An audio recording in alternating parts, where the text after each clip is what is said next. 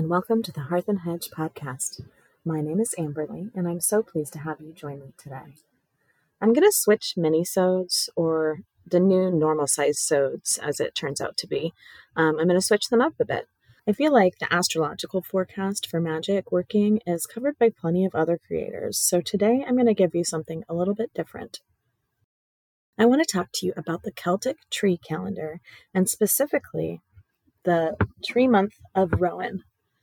The Celtic tree calendar is 13 months long, each comprised of 28 days, and the entire year lasts 364 days, rather than the 365 we are used to in the Gregorian calendar. The year begins on what is December 24th to us in the Gregorian and ends on December 22nd, with the 23rd of December being the day in a year and a day. So it's the spare, kind of like Harry. Uh, we are entering the second month of the calendar, which begins January 21st and ends February 17th. The second month is represented by the Rowan tree. In the Celtic tree calendar and the Ogham, Rowan is known as Luis, which is spelled L U I S. This is the month that is associated with the goddess Brigid, also known as Bride, Breed, Bridget, Brid, and Brigantia. It all depends on the Celtic region. Uh, we will discuss her more uh, in the new deity series coming up in a couple of weeks. But for now, let's stick with Luis or Rowan. The Rowan itself is also associated with the Virgin Mary and Thor. Uh, those born during this month are generally highly intuitive, brave, and bold. Associations for the month of Rowan are uh, the colors are white, gray, and red. Animals are the bear, groundhog, duck, and the green dragon. The planet is Uranus. Gemstones are peridot, ruby, and bloodstone. I love bloodstone. Uh, the flower is the snowdrop, which absolutely makes sense because they're coming up right about now. This month is also known as the White Month.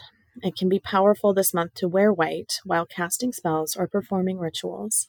Uh, the Rowan month is also a great time to begin your spring cleaning. The time for growth rapidly approaches, so make room for it by removing clutter, both physical and psychological.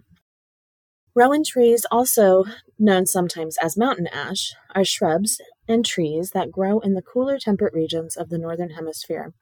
Don't let the name mountain ash fool you. The rowan was named as such because of a superficial similarity between the leaves of the rowan and the ash tree. Uh, there is actually a true ash, Fraxinus ornus, that is also known as the mountain ash. They are also a member of the rose family, Rosaceae. Rowans produce small berries that have many uses. They can be used for dye, made into jelly and jams, can be a substitute for coffee beans, and are also used in many ways for alcoholic beverages. Uh, the fruits of the rowan are high in sorbic acid and also parasorbic acid. Parasorbic acid can be toxic, causing kidney damage. Uh, but cooking and to a lesser extent freezing can render the acid non toxic by turning it into sorbic acid.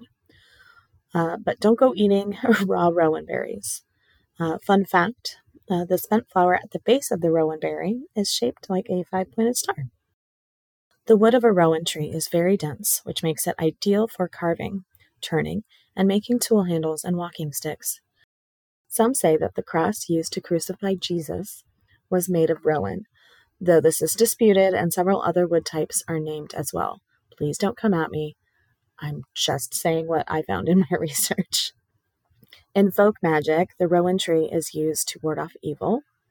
Uh, the rowan was often planted near the door of a home in Scotland to keep evil at bay. Uh, the rowan is also known as the portal tree. It is considered the threshold between this world and the other world. The tree was sacred to the Fae, and two small twigs of rowan tied in a cross with red thread is said to be a powerful protective amulet. Uh, the berries can be used in spells for protection, power, and hedge walking. Because of the tree's ability to grow in poor and rocky soil, it is also associated with perseverance and the ability to grow in hard conditions.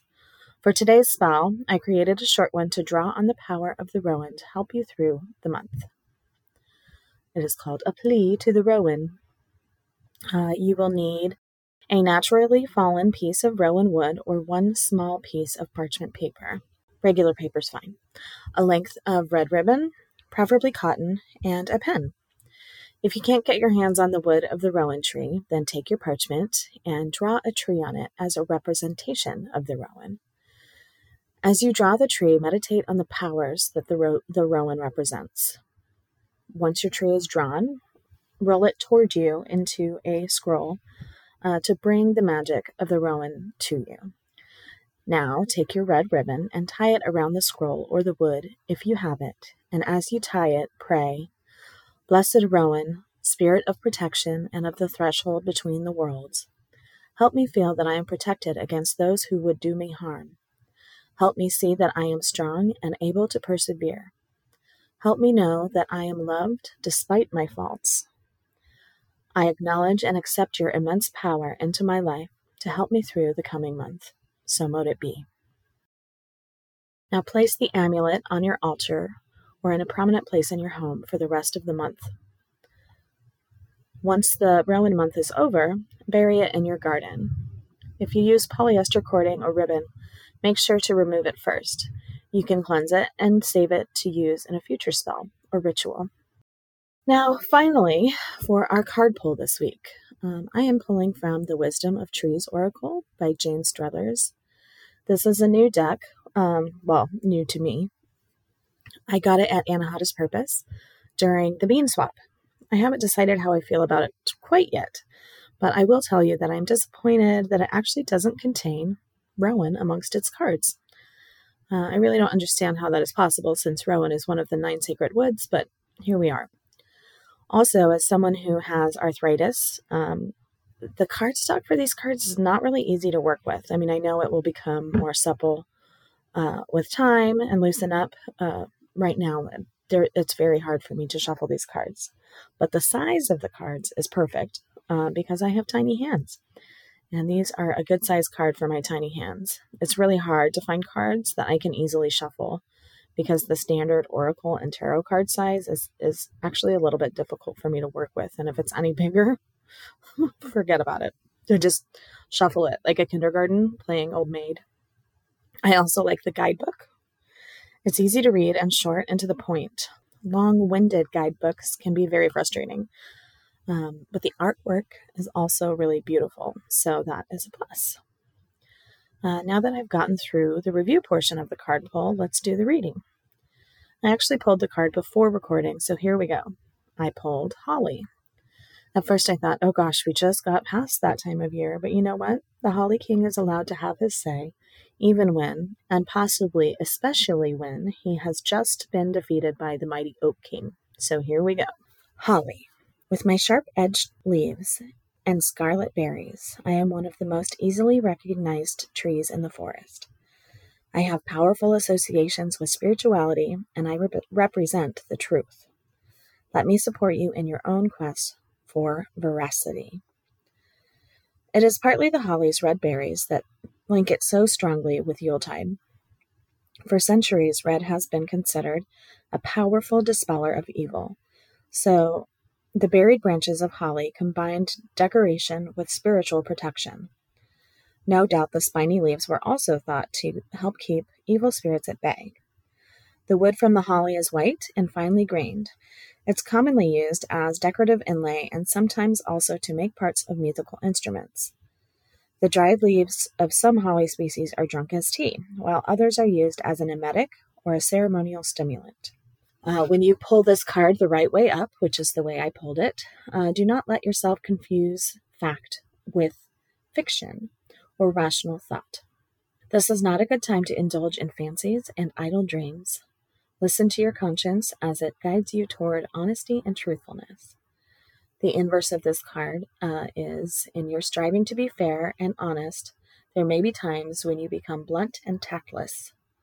Try to combine your desire to honor the truth with the need to consider the feelings of others, becoming more diplomatic in the process. So, that is Holly. So, whenever you hear this episode, truth is calling to you. I mean, truth is probably always calling, so I guess the reading is pretty timely. Anytime. All right, now for some announcements. Next week's episode will be an interview with one of the Queen Beans from the Bean Can, Macy Fraser. If you are not tracking here, that's okay. The Bean Can is the official name of the followers of the Witch Bitch Amateur Hour. And while we definitely uh, will be talking some super cool news about that podcast, the main focus of the interview will be about Macy's new brainchild, Macy Anise Yoga, which can be found on Patreon at patreon.com slash Macy Anise Yoga. Uh, I joined this week and I'm so excited to practice with Macy. You can see more upcoming interviews and episodes on the homepage of the website. Thanks for joining me today, and we'll see you next time. You can find us on Instagram and Facebook at The Hearth and Hedge, on our website, thehearthandhedge.com, or you can email us at thehearthandhedge at gmail.com. We also have a Patreon, which can be found at patreon.com slash thehearthandhedge. If you like what you hear, consider leaving us a review wherever you find your podcasts.